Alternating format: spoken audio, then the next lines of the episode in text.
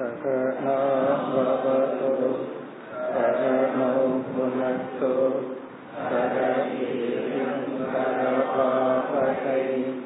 तेजस्विनावलीतमस्तु मा विद्विषावकैः ॐ शान्ति शान्ति शान्तिः मुपति एटावद् श्लोकम् प्रत्यर्पितो मे भवतानुकम्पिना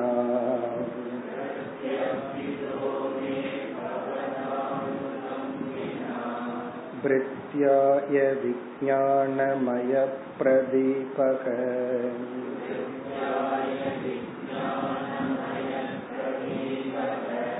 हित्वा कृतज्ञस्तव पादमूलम्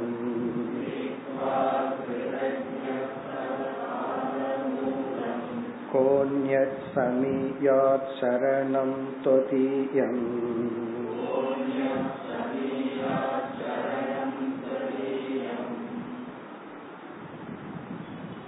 பகவான் உத்தவரிடம் கேட்டார் உன்னுடைய மோகமானது உன்னை விட்டு நீங்கி விட்டதா மனதை பிடித்திருக்கின்ற ராகம் சோகம் இவைகளெல்லாம் நீங்கிவிட்டதா?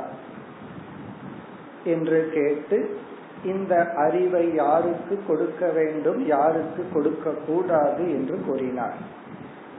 இனி வருகின்ற இந்த நான்கு ஸ்லோகங்களில் முப்பத்தி ஏழிலிருந்து நான்கு ஸ்லோகங்களில் உத்தவர் பதில் கூறுகின்றார்.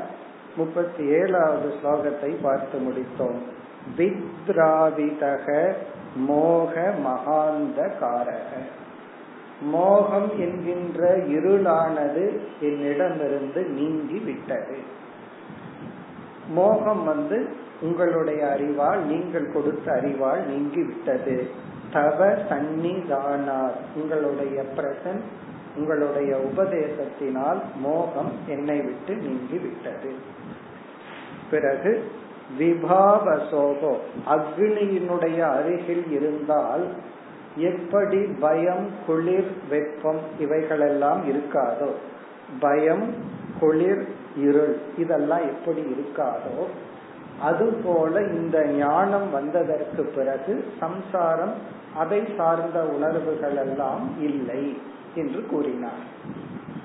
இனி அடுத்த இந்த ஸ்லோகத்தில் முப்பத்தி எட்டாவது ஸ்லோகத்தில் பிரத்யர்பிதக மே பவதா அனுகம்பினா.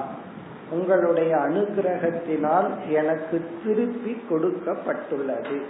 என்ன? விஜயானமய பிரதீபக. விஞ்ஞானம் ஞானம் என்கின்ற அறிவானது அல்லது ஒளியானது எனக்கு திருப்பி கொடுக்கப்பட்டுள்ளது. எப்படிப்பட்ட எனக்கு?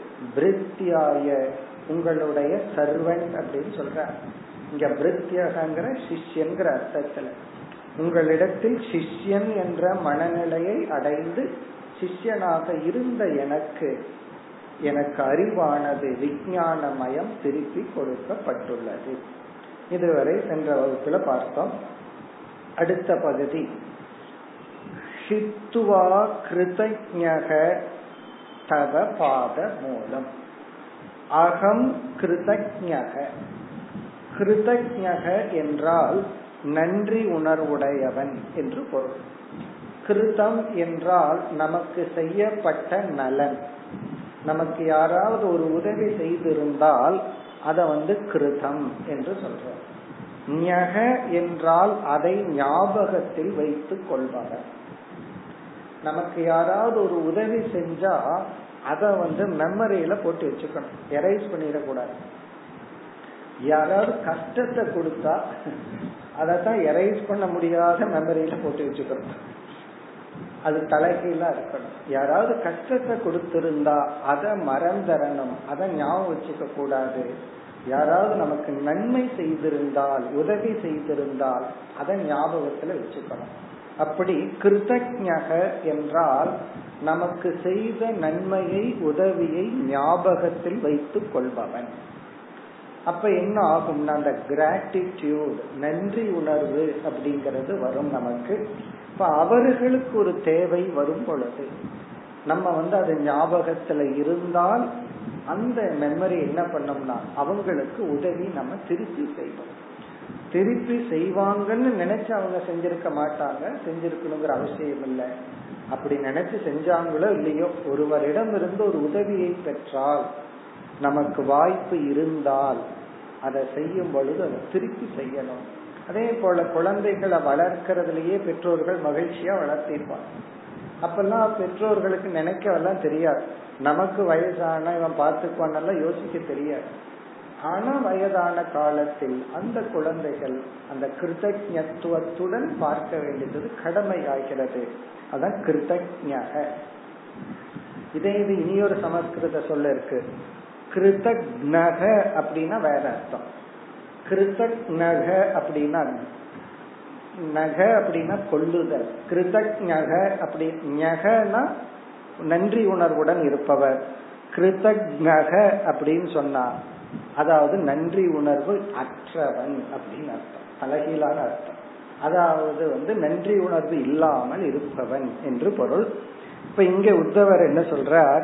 அகம் கிருதஜக நான் உங்களிடம் இருந்து பெற்ற பயனை மனதில் கொண்டவனாக.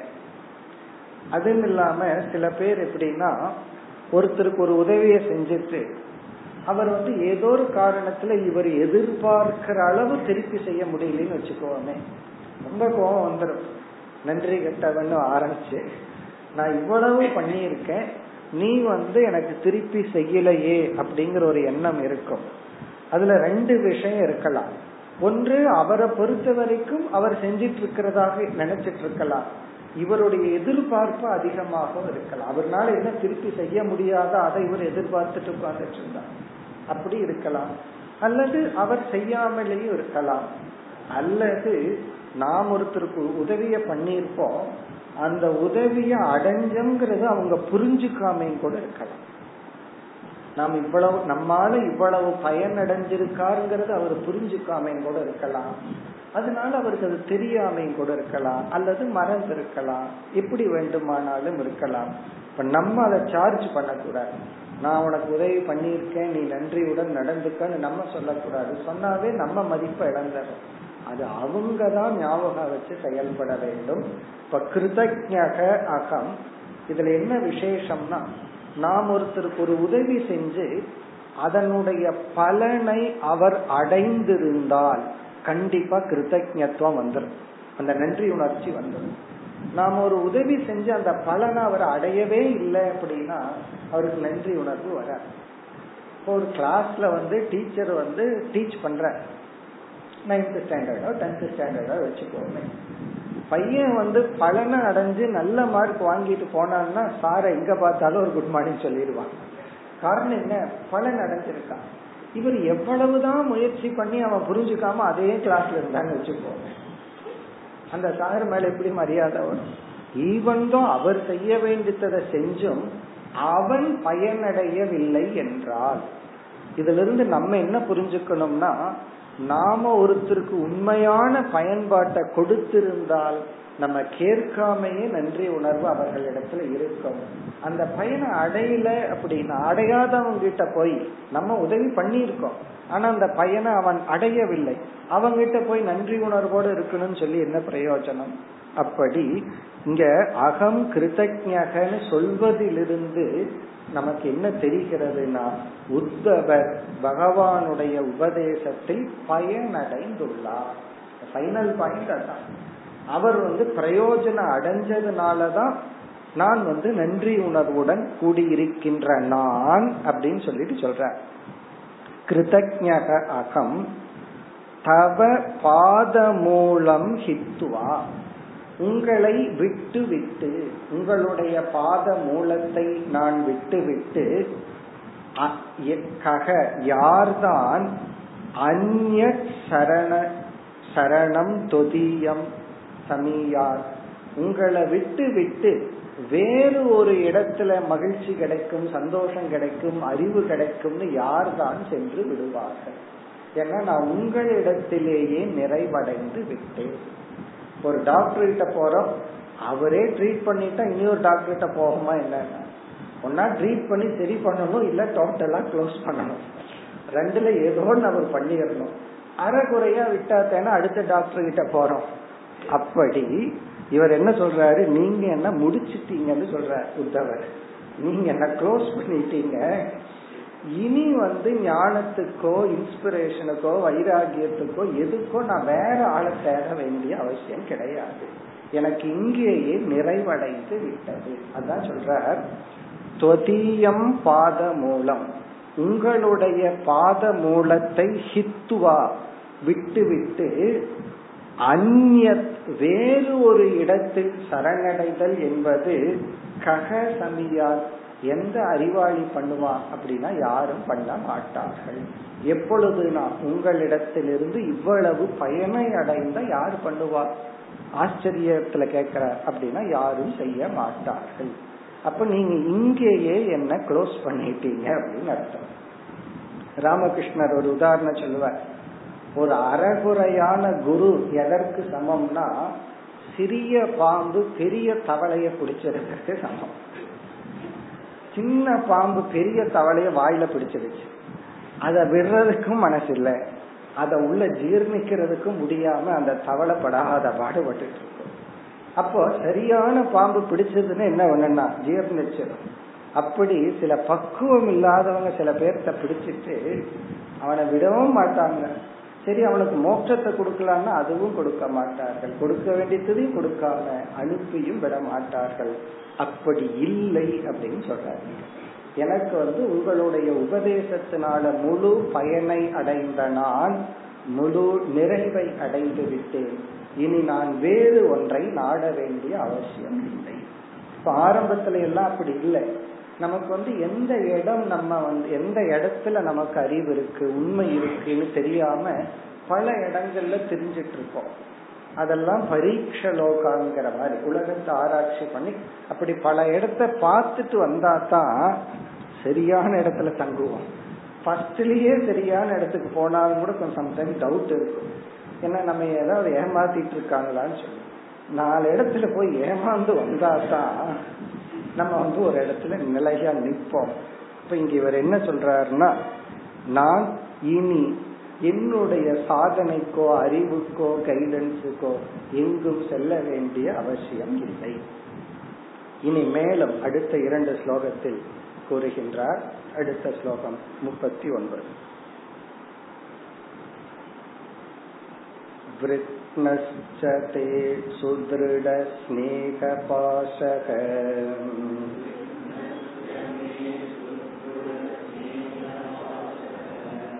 दाशार्कवृष्ण्यन्तकसात्वतेषु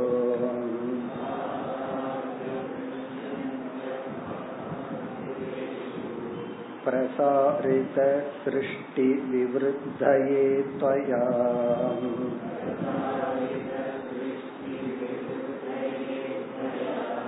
स्वमायया ह्यात्मसुबोधहेतिनाम्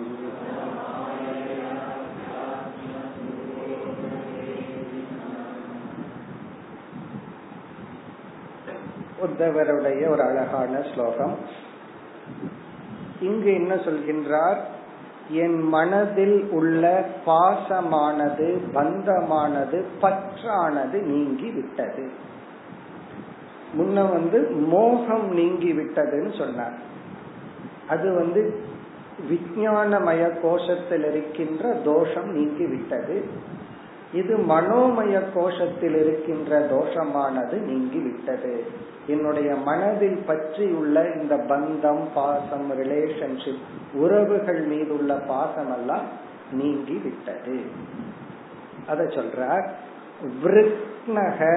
மே சுதிருடக ஸ்நேக பாஷக.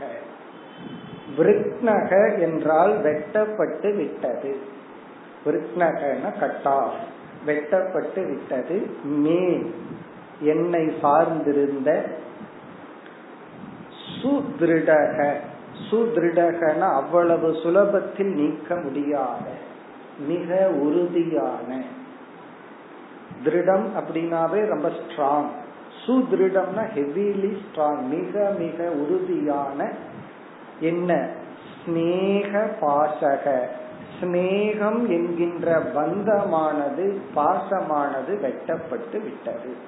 இந்த பாச கயிறுன்னு சொல்றமே பந்தம் நம்மைய பந்தப்படுத்துகின்ற ஸ்னேகம் அது என்னை விட்டு நீங்கி விட்டது. இப்ப ஸ்னேக பாசக ஸ்னேகம் என்கின்ற பாசம். பாசம்னா நம்மை பந்தப்படுத்துவது கட்டுவது. அது எப்படிப்பட்டது? சுதிருடக மிக மிக உறுதியான இந்த பந்தம் பாசம் இவைகளெல்லாம் மே என்னை சார்ந்து உள்ளது. விருட்னக என்றால் வெட்டப்பட்டு விட்டது. சரி இதை வெட்டுவதற்கு என்ன ஆயுதம் பயன்படுத்தப்பட்டது? நான் எந்த ஆயுதத்தினால் இந்த பந்தத்தை வெட்டி வீழ்த்தினேன்? இந்த ஸ்லோகத்தினுடைய கடைசி பகுதி ஆத்ம சுபோத ஹேதினா ஹேதி என்றால் ஆயுதம் வாள் அருவாள் ஹேதி வாளால் வெட்டப்பட்டு விட்டது. இங்கு நான் பயன்படுத்திய அருவாள் அந்த வாள் என்ன? ஆத்ம சுபோத. ஆத்மாவை பற்றி தெளிவான ஞானம். சுபோதம். போதம்னாவே ஞானம். சு என்றால் மிக தெளிவான. ஆத்ம சுபோதன் என்றால் ஆத்மாவை பற்றி தெளிவான அறிவினால் அறிவு என்ற வாளால் விருக்னக வெட்டப்பட்டுள்ளது. என்னுடைய சிநேக பாசம்.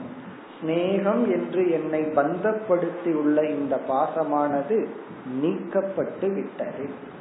பிறகு இரண்டாவது வரியில எங்கு சிநேகம்னு ஒரு லிஸ்ட் சொல்ற அதெல்லாம் அவருடைய விதவிதமான குளம் யாதவர் குலத்தை சார்ந்த சில குளங்களை சொல்ற தாசார்க விஷ்ணி அந்தக சாத்துவ தேசு. இதெல்லாம் அவருடைய விதவிதமான உறவுகள் கம்யூனிட்டி நம்ம எல்லாம் சொல்றோம்ல இந்த பங்காளி அப்படி இப்படின்னு எல்லாம் சொல்றோம்ல அதுதான் இதெல்லாம். தாஷார்கன்னா இந்த இவர்களுடைய குலம் யாதவ குலம். விருஷ்ணி அது ஒரு விதமான உறவுகள். பிறகு வந்து அந்தக ஒரு குலத்தினுடைய பெயர். சாத்துவ தேசுனா மற்ற பந்தபாச உறவினர்கள். காரணம் என்ன அப்படின்னா அதாவது நம்ம உறவு தனியா இருக்கிற வரைக்கும் சிங்கிளா இருக்கு. அம்மா அப்பா மட்டும்தான். அதுக்கப்புறம் இல்லறம்னு போகும் பொழுது எவ்வளவு உறவுகள் ஆகுது? அப்படியே உறவுகள் ரொம்ப பெருசாயிருது. மனைவியினுடைய அவங்களுடைய ரிலேஷன்ஸ் அவங்களுடைய அம்மா அப்பா தம்பி தமக்கைகள் அந்த குளங்கள் இப்படி எல்லாம் நான் வந்து ஒரு பெரிய நெட்ஒர்க்னு சொல்றமே இந்த பாசங்கிற நெட்ஒர்க்குள்ள இருந்தேன் அது வந்து கட் ஆயிடுச்சு எப்படி உங்களுடைய நீங்கள் கொடுத்த ஞானத்தினால். இப்ப தாசார்க விருஷ்ணி அந்தக சாத்வதேசு அதாவது மற்ற உறவினர்களிடத்தில் இருந்த அனைத்து பாசமும் நீங்கி விட்டது. பிறகு மூன்றாவது வரியில் பிரசாரிதக சிருஷ்டி விவருத்தையே தயா. இந்த பாசம் வந்து எதற்காக நமக்குள்ள இருக்கு? பகவான் ஏன் இந்த பந்த பாசத்தை எல்லாம் கொடுத்தார் மிக அழகா சொல்ற இந்த பாசம் தன்ன அளவுல தவறுன்னு சொல்லக்கூடாது. கொஞ்சம் பாசிட்டிவா சொல்ற அதாவது நமக்கு வந்து வெறும் ஜட பொருள்கள் மீது மட்டும் பற்று இருந்ததுன்னு வச்சுக்குவோமே இந்த உறவுகளை எல்லாம் மதிக்கவே மாட்டோம். இப்போ ஒரு ஒரு ஒரு பொருளுக்காக ஒரு வெஹிக்கிளுக்காகவோ வீட்டுக்காகவோ அல்லது தங்க நகைக்காகவோ பல சமயங்கள்ல நம்ம என்ன பண்ணிடுறோம்? உறவுகளை காம்ப்ரமைஸ் பண்ணிடுறோம். ஒரு ஒரு கொஞ்சம் ஒரு பணம் ஒரு ஒரு ஒரு லட்சம் ரூபாய் கிடைக்குது ஒரு சைடு அதை நான் வாங்கி சண்டை போட்டு வாங்கினேன்னா அண்ணங்கிட்டயோ தம்பிகிட்டயோ அக்கா நான் பேச மாட்டேன் அப்படின்னா நம்ம எதை சூஸ் பண்றோம்? ஒரு லட்சம் தான். நீ பேச வேண்டாம் போ அப்படின்னு சூஸ் பண்ணிடு காரணம் என்ன?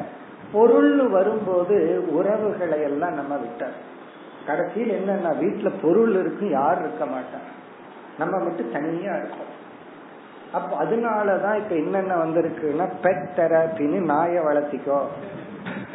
காரணம் என்னன்னா உனக்கு அன்பு செலுத்துறதுக்கு ஆள் இல்லை. உன்னை பார்த்து சிரிக்கிறதுக்கு நீ ஒருத்தரை பார்த்து கொஞ்சறதுக்கு உனக்கு ஆள் இல்லை. சரி மிருகத்தை வளர்த்திக்கோ. அப்ப என்ன ஆச்சுன்னா மனுஷன் ஒரு மனிதன் இனி ஒரு மனிதனோடு ரிலேட் பண்றதுக்கு தகுதி இல்லாத பொழுது அவன் மிருகத்தோட தான் இவன் ரிலேட் பண்றதுக்கு லாய்க்கின்னு ஆயிடுச்சு. அப்ப என்ன ஆச்சு? அவன் மிருகத்தினுடைய லெவலுக்கு வந்து ஏன்னா இனி ஒரு மனுஷனோட நீ ரிலேட் பண்ணணும்னா விட்டு கொடுக்கணும் இல்ல. எல்லாம் எனக்கு எனக்குன்னு எடுத்துட்டா எப்படி இனி ஒருத்தவனோட ரிலேட் பண்ணுவான்? அப்படி பொருள்கள்ல புத்தி இருக்கிறவன் வந்து உறவுகளை விட்டு விடுகின்றான். அப்ப நம்மளுடைய அடுத்த லெவல் என்னன்னா சில கம்ஃபர்ட் சில பொருள்கள். அதை நம்ம தியாகம் பண்ணி நல்ல உறவுகளை சம்பாதிக்கணும். நல்ல ரிலேஷன்ஷிப்பை சம்பாதிக்கணும்.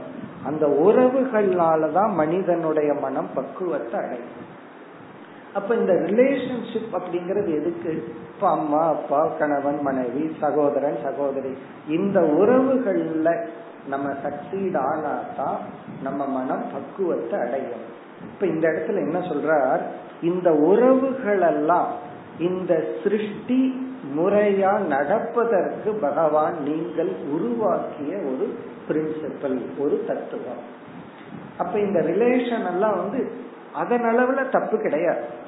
ஆனால் அதை நம்ம அப்படியே பிடிச்சிட்டு ஒரு லெவலுக்கு மேல போகும்போது அது பந்தம் ஆகிறது. இப்போ ஒரு தாய் வந்து அந்த ஒரு குழந்தை ஒரு ஆறு ஏழு வயசு வரைக்கும் முழுமையா அந்த குழந்தை எல்லா விதத்திலையும் தாய் தந்தைய டிபெண்ட் பண்ணி இருக்கிற வரைக்கும் அந்த குழந்தைய வளர்க்கணும். அந்த வளர்க்கறதுலயே ஒரு சுகம் இருக்கு. அதோட ஓவர் அதுக்கப்புறம் இவனுக்கு வந்து வயசு நாற்பத்தஞ்சாயிருக்கும் யாருக்கு? பையனுக்கு. வெளியே போகும்போது சொல்லிட்டு போகாம போறான்னு சொல்லி கம்ப்ளைண்ட் பண்ணாங்க. அப்ப என்ன ஆகுது? நம்ம அந்த பா அதிலிருந்து வெளியே வரவில்லை. நம்ம வளர்த்தி பிறகு நம்ம விலக வேண்டும். அது அந்த இடத்துலதான் ப்ராப்ளம் வருது. இப்ப இந்த இடத்துல என்ன சொல்றார்? புத்தவர் இந்த பாசம் ரிலேஷன்ஷிப் இதெல்லாம் இந்த சிருஷ்டி நடந்து வருவதற்காக உங்களால் உருவாக்கப்பட்ட தத்துவம் உருவாக்கப்பட்ட உணர்வுகள். மிருகங்களுக்கெல்லாம் இதெல்லாம் பலதெல்லாம் கிடையாது. சர்வைவலுக்கு மட்டும்தான் இருக்கு. பல உறவுகள் நம்முடைய வளர்ச்சிக்காகவும் சிருஷ்டியினுடைய நடைமுறைக்காகவும் உருவாக்கப்பட்டுள்ளதுன்னு அந்த உறவுல இவர் வெறுப்பு வரவில்லை. அதான் இங்க பாயிண்ட் அந்த உறவினுடைய வேல்யூம் இருக்கு தெரியுது. துறவும் தெரிகிறது அதுல இருக்கிற மதிப்பும் தெரிகிறது. அத சொல்றார் பிரசார் பிரசாரிதக சிருஷ்டி விவருத்தையே தொயா. தொயா இறைவனான உங்களால் இந்த இடத்துல கிருஷ்ணர் கிடையாது. இறைவனான உங்களால் சிருஷ்டி விவருத்தையே இந்த சிருஷ்டியானது வளர்ச்சி பெறுவதற்காக இந்த சிருஷ்டி மேலோங்கி உன்னதமாக இருப்பதற்காக விவருத்தம் அப்படின்னா செழிப்பாக நன்கு இருப்பதற்காக பிரசாரிதக அப்படின்னு சொன்னா இந்த பந்தமானது உங்களால் உருவாக்கப்பட்டது. பிரசாரிதகன வடிவமைக்கப்பட்டது அர்த்தம். உங்களால் இப்படி வடிவமைக்கப்பட்டுள்ளது. எதுனா இந்த பந்த பந்தங்கள் உறவுகள். அதனாலதான் தீபாவளி இந்த மாதிரினா நாலு உறவினர்கள் வர்றாங்க நாலு பேர்த்துக்கு நம்ம கொடுக்கறோம். இப்ப இவர் என்ன பண்ணிருப்பாருன்னா நாலு சொத்துக்காக எல்லா ஃபர்ஸ்ட் ரிலேஷன்லயும் சண்டை போட்டு தீபாவளிக்கு என்ன பண்ணிட்டு இருப்பாரு ஒரு அனாதை ஆசிரமத்துக்கு போய் ஏதாவது கொடுத்துட்டு இருப்பாரு ஏன்னா இவரை பார்க்க யாரும் இல்லை. யாரும் வரல. இவரும் யாருகிட்டையும் போக முடியாது. இவர் ஒரு லிஸ்ட்ல யாருகிட்ட பேச மாட்டேங்கிற லிஸ்ட் பெருசா இருக்கும். யாருகிட்ட உறவினர்களை பேசுவோங்கிற லிஸ்ட் குறைவா இருக்கும். அப்படி பிரசாரிதக்கன்னா இப்படி ஒரு வடிவமைப்பு உங்களால் உருவாக்கப்பட்டது எதற்காகனா இந்த உறவுகள் எல்லாம் இந்த உலகம் அழகாக இயங்குவதற்காகத்தான் உருவாக்கப்பட்டுள்ளது. அதனால இந்த உறவுகள்ல இருந்து நான் பக்குவத்தை அடைந்து வெளியே வந்துள்ளேன். அப்படி சொல்றாரு. அதனால எந்த ரிலேஷன்ஷிப்பையும் இவர் வந்து நெகட்டிவா பார்க்க எல்லா ரிலேஷன்ஷிப்பும் பாசிட்டிவிட்டி இருக்கு. நான் அதுல போய் அந்த உறவுகள்ல பக்குவம் அடைந்து நான் வெளி வந்துள்ளேன் இது வந்து உத்தவருடைய எக்ஸ்ட்ராடினரி மெச்சூரிட்டியை காட்டுது. ஒன்னா எதுவும் வேண்டாம் அப்படின்ட்டு போயிடுறது. இல்ல அதுலேயே போய் வீழ்ந்து விடுவது. அப்படி இல்லாமல் இந்த பந்தம் சிநேகம் பாசம் உறவுகள் நம்மை பக்குவப்படுத்தவும் இந்த சிருஷ்டி அழகாக இருக்கவும் காரணமாகிறது.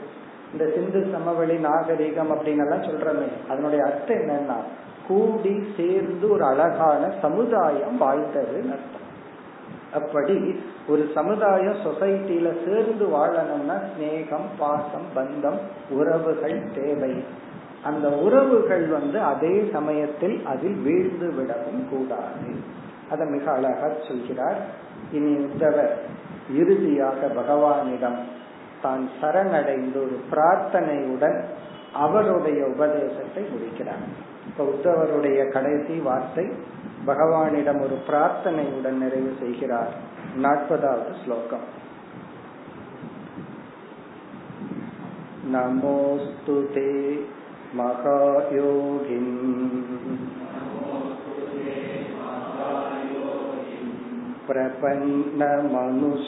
प्रपन्नमनुषाधिमाम्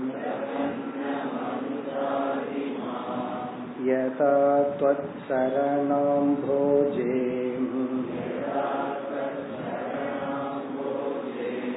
रति स्यात् अनपायिनी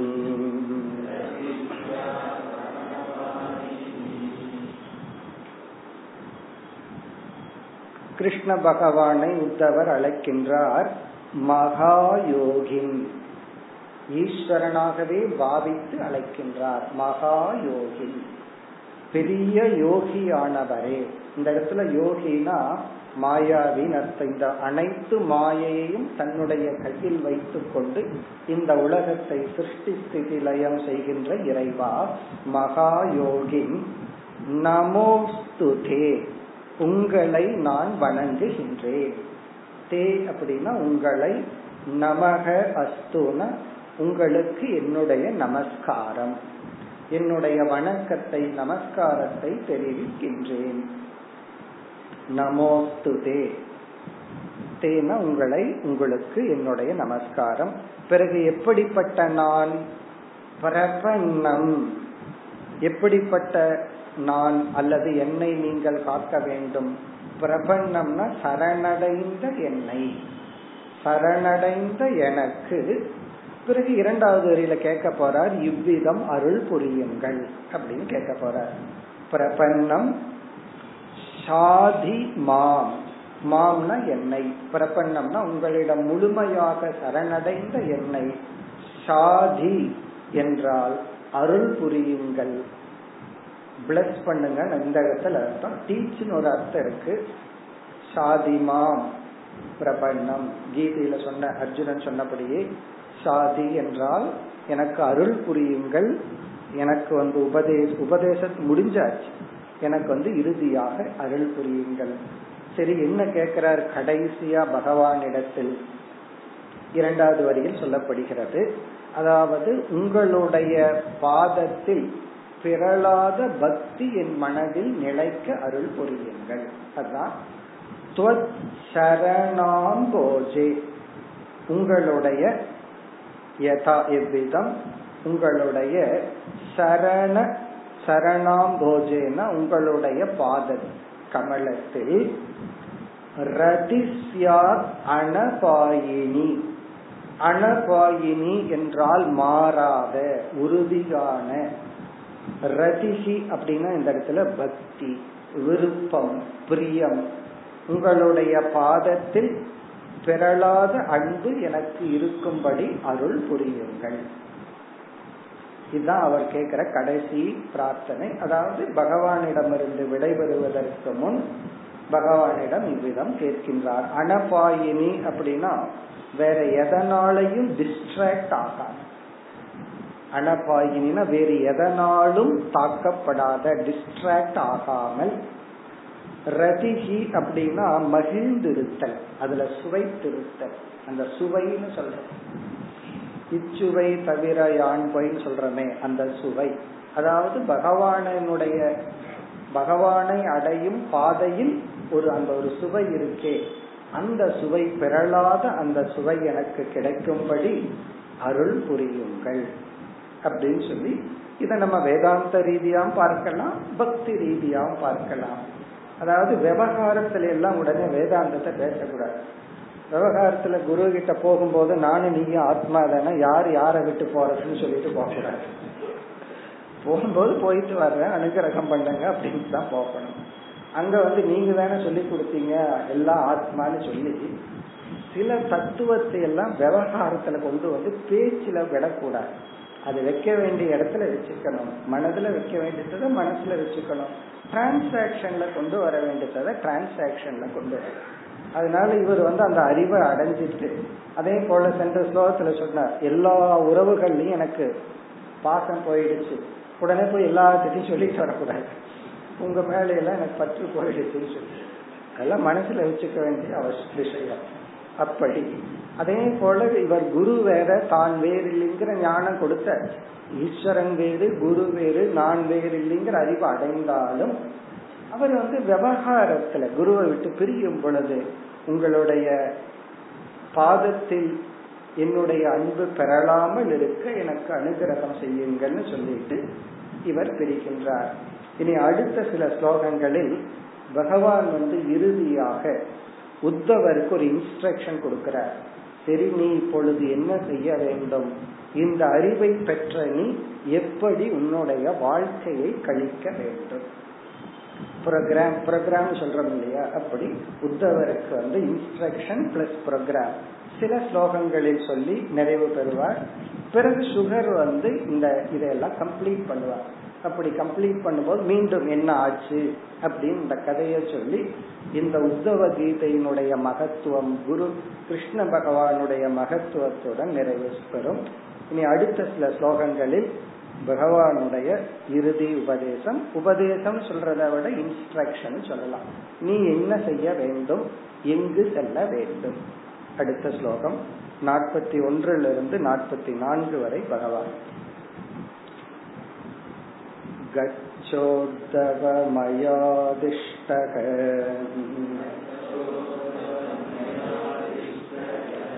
बदर्याख्यं ममाश्रमम् तत्र तत्पाततीर्थो ते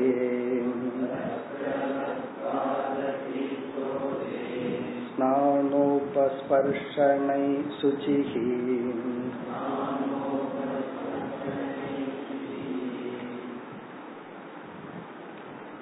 ஹே உத்தவ உத்தவா என்று பகவான் உத்தவரை அழைத்து மயா ஆதிஷ்டக. இப்பொழுது நீ யார் என்றால் என்னால் உபதேசிக்கப்பட்டவன்.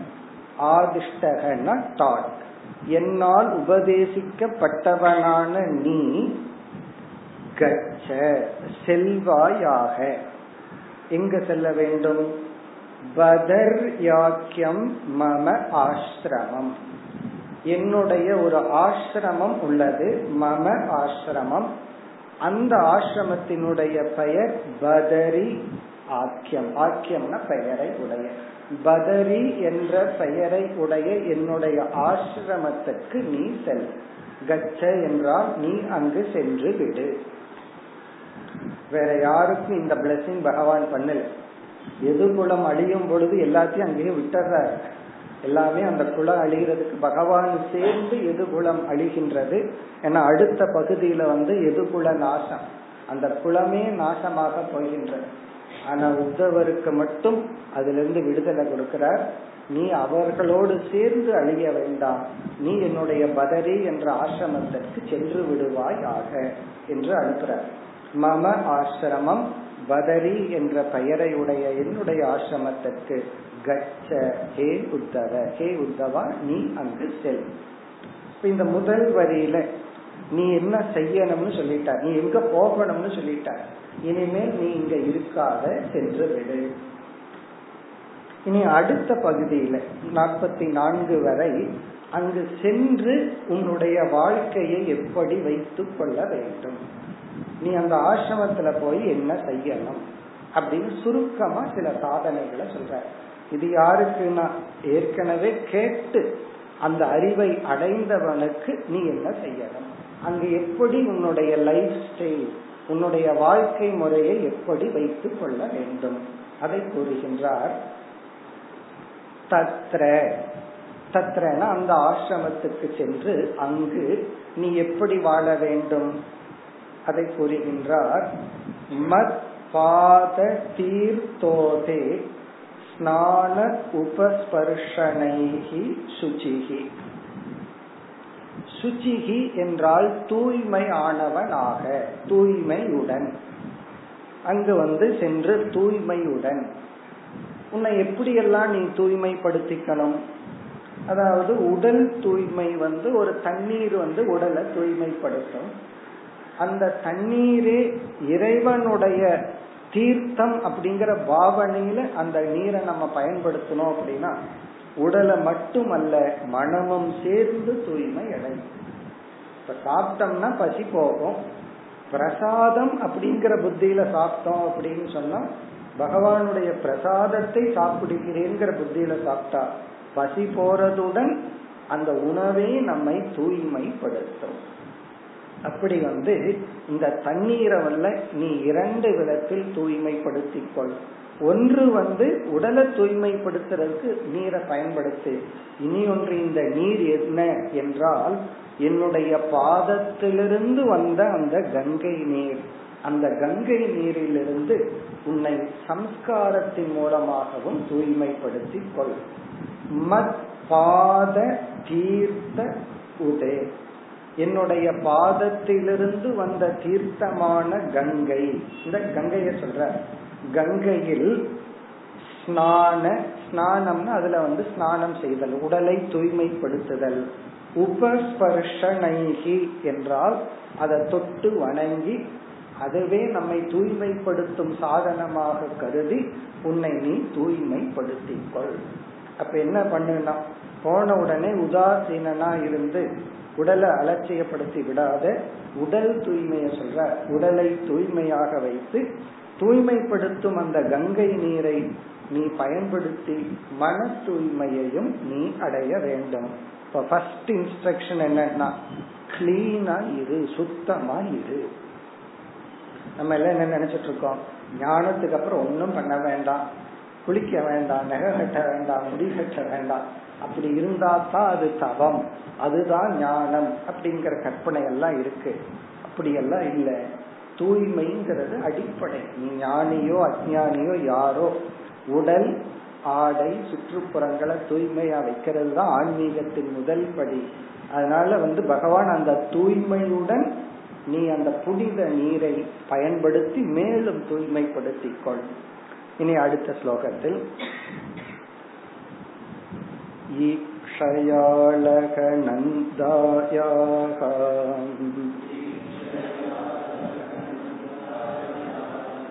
विदूताशेषकल्मषक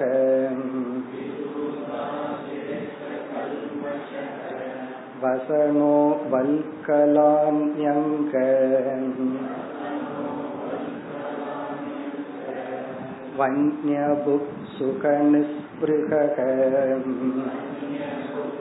वन्यबुक्सुकनिःस्पृहः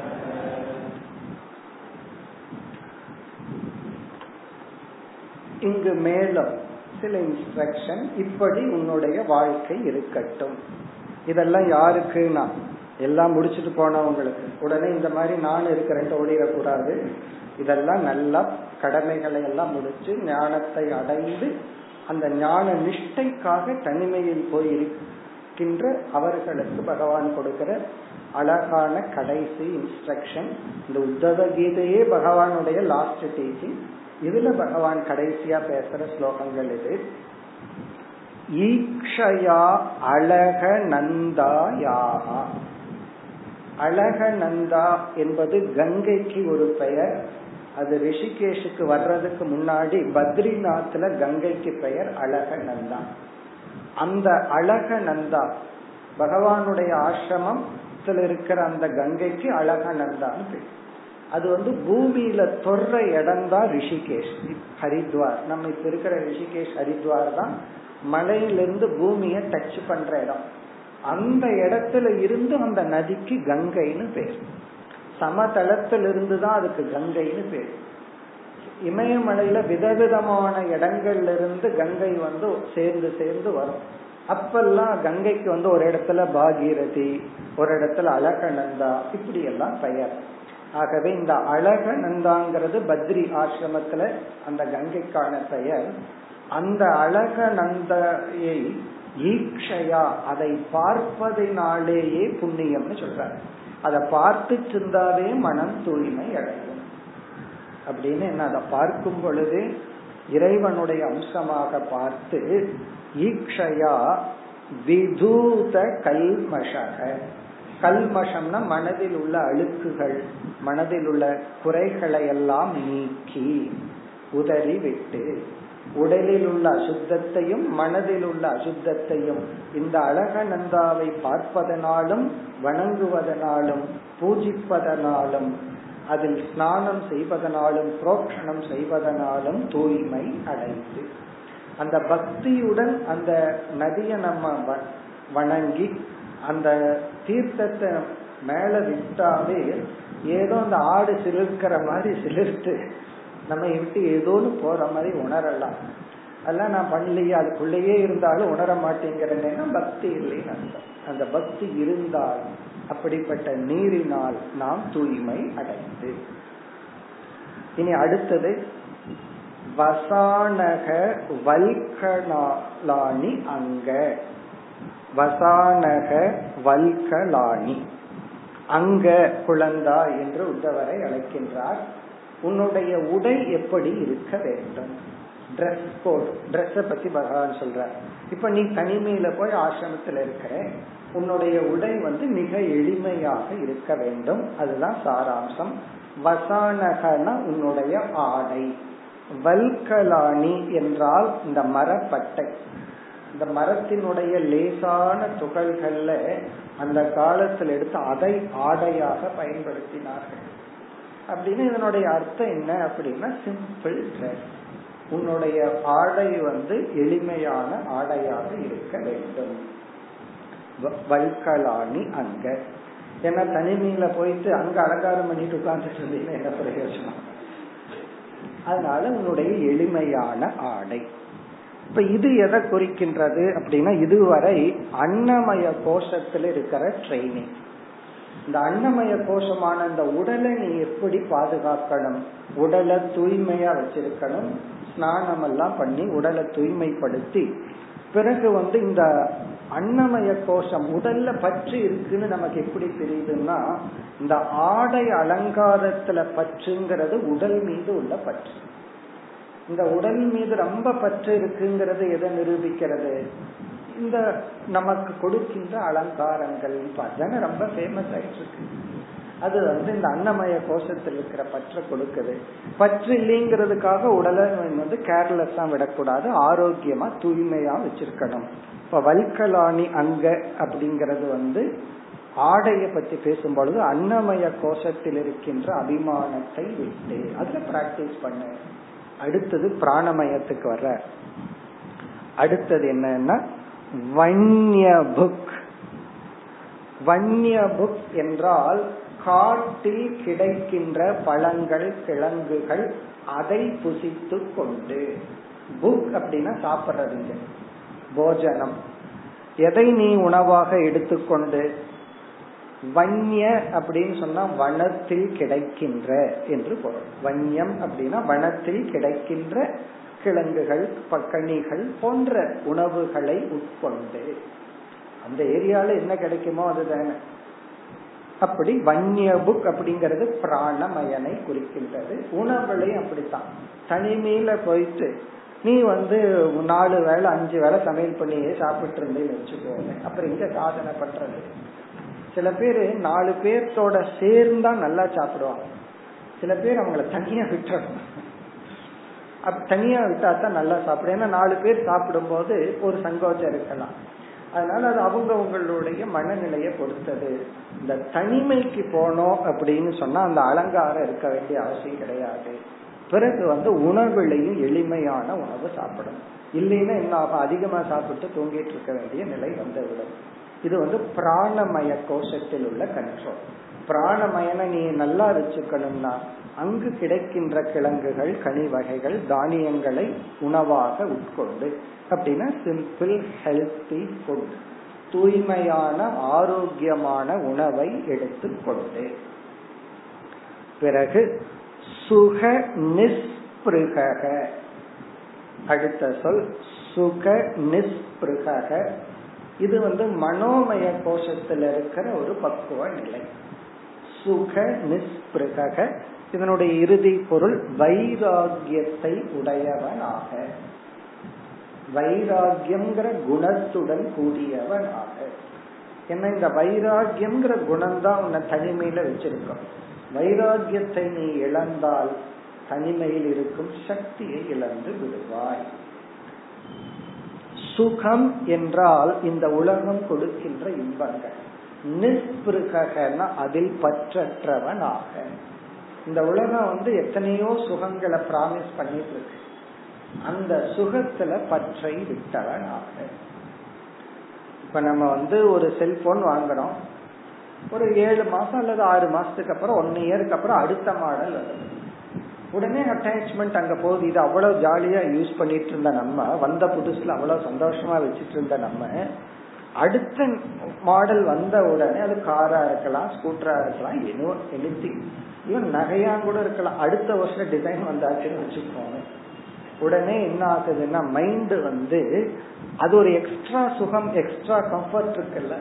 அதுல அடிக்ஷன் ஆன உடனே இது நமக்கு நன்கு பயன்பட்டு கொண்டிருந்தாலும் தூக்கி போட்டுட்டு அதை வாங்கிக்கணும். யார் யாருக்காவது கொடுத்துருவோம் கொடுத்துட்டு அதை வாங்கிக்க இது எதை குறிக்குதுன்னா ஏன் அப்படி பண்றோம்? அதுல ஒரு எக்ஸ்ட்ரா சுகம் அதுல இருந்து நமக்கு ப்ராமிஸ் பண்றாங்க. அப்படி இந்த எக்ஸ்ட்ரா சுகத்துக்காகத்தான் நம்ம போயிட்டே இருக்கிறோம்.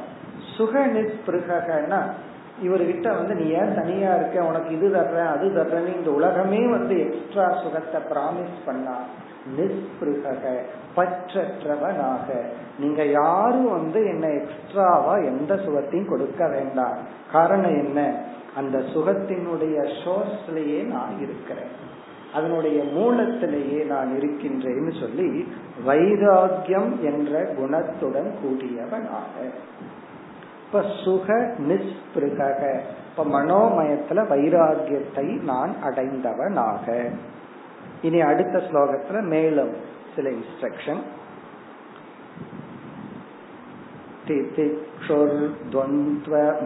तितिक्षुर्द्वन्द्वमात्राणाम्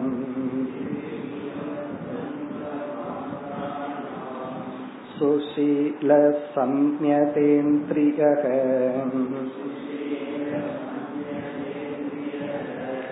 शान्तः समाहितधिया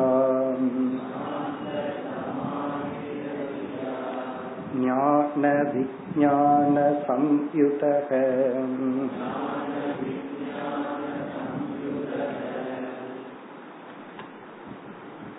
இந்த ஸ்லோகத்தில் பகவான் ஆறு சாதனைகளை குறிப்பிடுகின்றார் எல்லாமே ஏற்கனவே பல இடங்கள்ல தெளிவா கூறியதுதான் இங்கு பகவான் ஞாபகப்படுத்துறதுக்காக ஒரு கன்க்ளூஷனுக்காக இந்த கடைசியில சொன்னோம் அப்படின்னா அது மனசுல பதியும். முன்ன சொன்னதெல்லாம் மறந்துட்டு போயிருப்போம். கடைசியா ஒண்ணு சொன்னா அது மனசுக்குள்ள போயிருக்கும். அதனால மனசுல பதியிட்டுங்கிறதுக்காக அதை சம்மரைஸ் பண்ணி சொல்றார் பகவான். திதிக்ஷுகு துவந்துவ மாத்ரானாம். இப்படிப்பட்ட குணத்துடன் சாதனையுடன் தன்மையுடன் நீ அந்த ஆசிரமத்தில் வாழ வேண்டும். துவந்துவ மாத்ரானாம். இங்க மாத்ரா என்றால் பொருள்கள் விஷயங்கள். துவந்துவ என்றால் இருமை தன்மையுடைய பொருள்கள் குளிர் வெப்பம் இது போன்ற பொருள்கள். அதாவது இன்பத்தை கொடுக்கிற பொருள் துன்பத்தை கொடுக்கிற பொருள் போன்ற பொருட்கள் துவந்துவ மாத்ரா என்றால் இருமைகளான உலக பொருள்கள் பிறகு நம்முடைய புலன்களும் அதில் திதிக்ஷுகு அந்த இருமையை சகித்து கொள்பவனாக தாங்கிக் கொள்பவனாக. இங்க திதிக்ஷு அப்படின்னா டாலரன்ஸ் பொறுத்து கொள்பவனாக. என்ன நீ இப்பொழுது வந்து வனத்துல ஆசிரமத்துல இருக்கிற ரொம்ப கம்ஃபர்ட் உனக்கு இருக்காது. இப்ப இருமைகள் வந்தால் அந்த இருமைகளை சகித்து கொள்பவனாக பொறுத்து கொள்பவனாக. பல பிரச்சனைகள் வாழ்க்கையில நமக்கு வரும். அந்த பிரச்சனை பல மடங்கு ஆவதற்கு காரணமே அந்த பிரச்சனைக்கு சால்வ் பண்ணாம பேசாம இருக்க தெரியாததுனாலதான். பேசாம பொறுமையா இருந்துட்டு அதோட அது போயிடும் நம்ம என்ன பண்ணிடுறோம்? அந்த பொறுமையா இருக்க தெரியாம அத நூறு மடங்கு பெருசு பண்ணிடுறோம். பல சமயங்கள். எப்படி பெஸ்ட் எக்ஸாம்பிள் யாராவது ஒரு தவறான வார்த்தையில நம்ம திட்டுறாங்கன்னு வச்சுக்கோங்க பேசாம இருந்துட்டு அவரே சலிச்சு போயிட்டு போயிடுவார் இது ஏற மாட்டேங்குதுன்ட்டு போயிடுவார் நம்ம என்ன பண்றோம்? ஒரு டிகிரி நாம அடுத்த டிகிரி வார்த்தையை கொடுக்குறோம். அவர் அதுக்கு அடுத்த டிகிரியில கொடுக்கிறார். இப்படி பெருசு பண்றதே நம்ம தானே. இப்படி பல சமயங்களில் சில ப்ராப்ளத்துக்கு பேசாம விட்டா சரியாது அதனாலதான் சில டாக்டர் கிட்ட போனா ஒரு வாரம் போக சரியா போயிட்டு இந்த வைரல் ஃபீவருக்கு என்ன பண்ணணும்னா பேசாம ஒரு வாரம் இருந்து சரியா போயிட்டு ஏன்னா சிலதுக்கெல்லாம் சொல்யூஷன் வந்து டைம் தான். கொஞ்ச நாள் விட்டா சரியாயிடும். அதனால திதிக்ஷுகு துவந்துவ மாத்திரானா நீ விதவிதமான கஷ்டங்களை சந்திக்கும் பொழுது மிருகங்கள் மூலமா வரலாம். அது காட்டுக்கெல்லாம் போயிட்டோம்னா அந்த கொசு ஒண்ணு போதும். சில கடிக்கிறது. அதுவும் அங்க மலை கொசுவாத்தான் இருக்கு. நம்ம ஊர் கொசு மாதிரி எல்லாம் இருக்காது அப்படி சிலதெல்லாம் கஷ்டத்தை கொடுக்கற மாதிரி சூழ்நிலைகள் வரலாம். அதை சகித்து கொண்டு ஏற்றுக்கொண்டு பொறுத்து கொண்டு பொறுமையுடன் அடுத்த சொல் சுஷீலக சுஷீலகன நல்ல ஒழுக்கம் உடையவன் ஆக. உன்னுடைய ஒழுக்கமான வாழ்க்கையிலிருந்து என்றும் பெறலாமல். இது வந்து எல்லா நட்பண்புகளையும் குறிக்கின்றது. எல்லா வேல்யூஸ் ஒரே ஒரு வார்த்தை சீலம். சீலம்னா ஒழுக்கம். சுஷீலம்னு சொன்னாவே நல்ல ஒழுக்கத்துடன். ஒழுக்கமான பையன் நல்ல பையன் சொல்றப்பல அப்படி நற்குணங்களுடன் நம்ம இதுவரைக்கும் படிச்ச நட்பண்புகளுடன் கூடியவனாக நல்ல வேல்யூஸோட நீ இருந்து கொண்டு சுசீலக. அடுத்தது சம்ய தேந்திரியாக சம்ய தேந்திரியகன உன்னுடைய புலன்களை உன்னுடைய கட்டுக்குள் வைத்துக் கொண்டு. சம்ய தேந்திரியக புலனடக்கம் உடையவனாக. இது வந்து தமக என்ற சாதனையை குறிக்கின்றது. இந்த தமகங்கிற சாதனை ஞானத்துக்கு முன்னாடி இருக்கு ஞானத்துக்கு பின்னாடி இருக்கு. நம்ம பார்த்திருக்கோம். ஸ்தித பிரஜ லட்சணத்துல பகவான் ஞானம் நிஷ்டை பெற வேண்டும் என்றாலும் தமகவானம் சொல்லியிருக்காங்க புலநடக்க இருந்தா தான் ஞானம் நிஷ்டை பெறும்.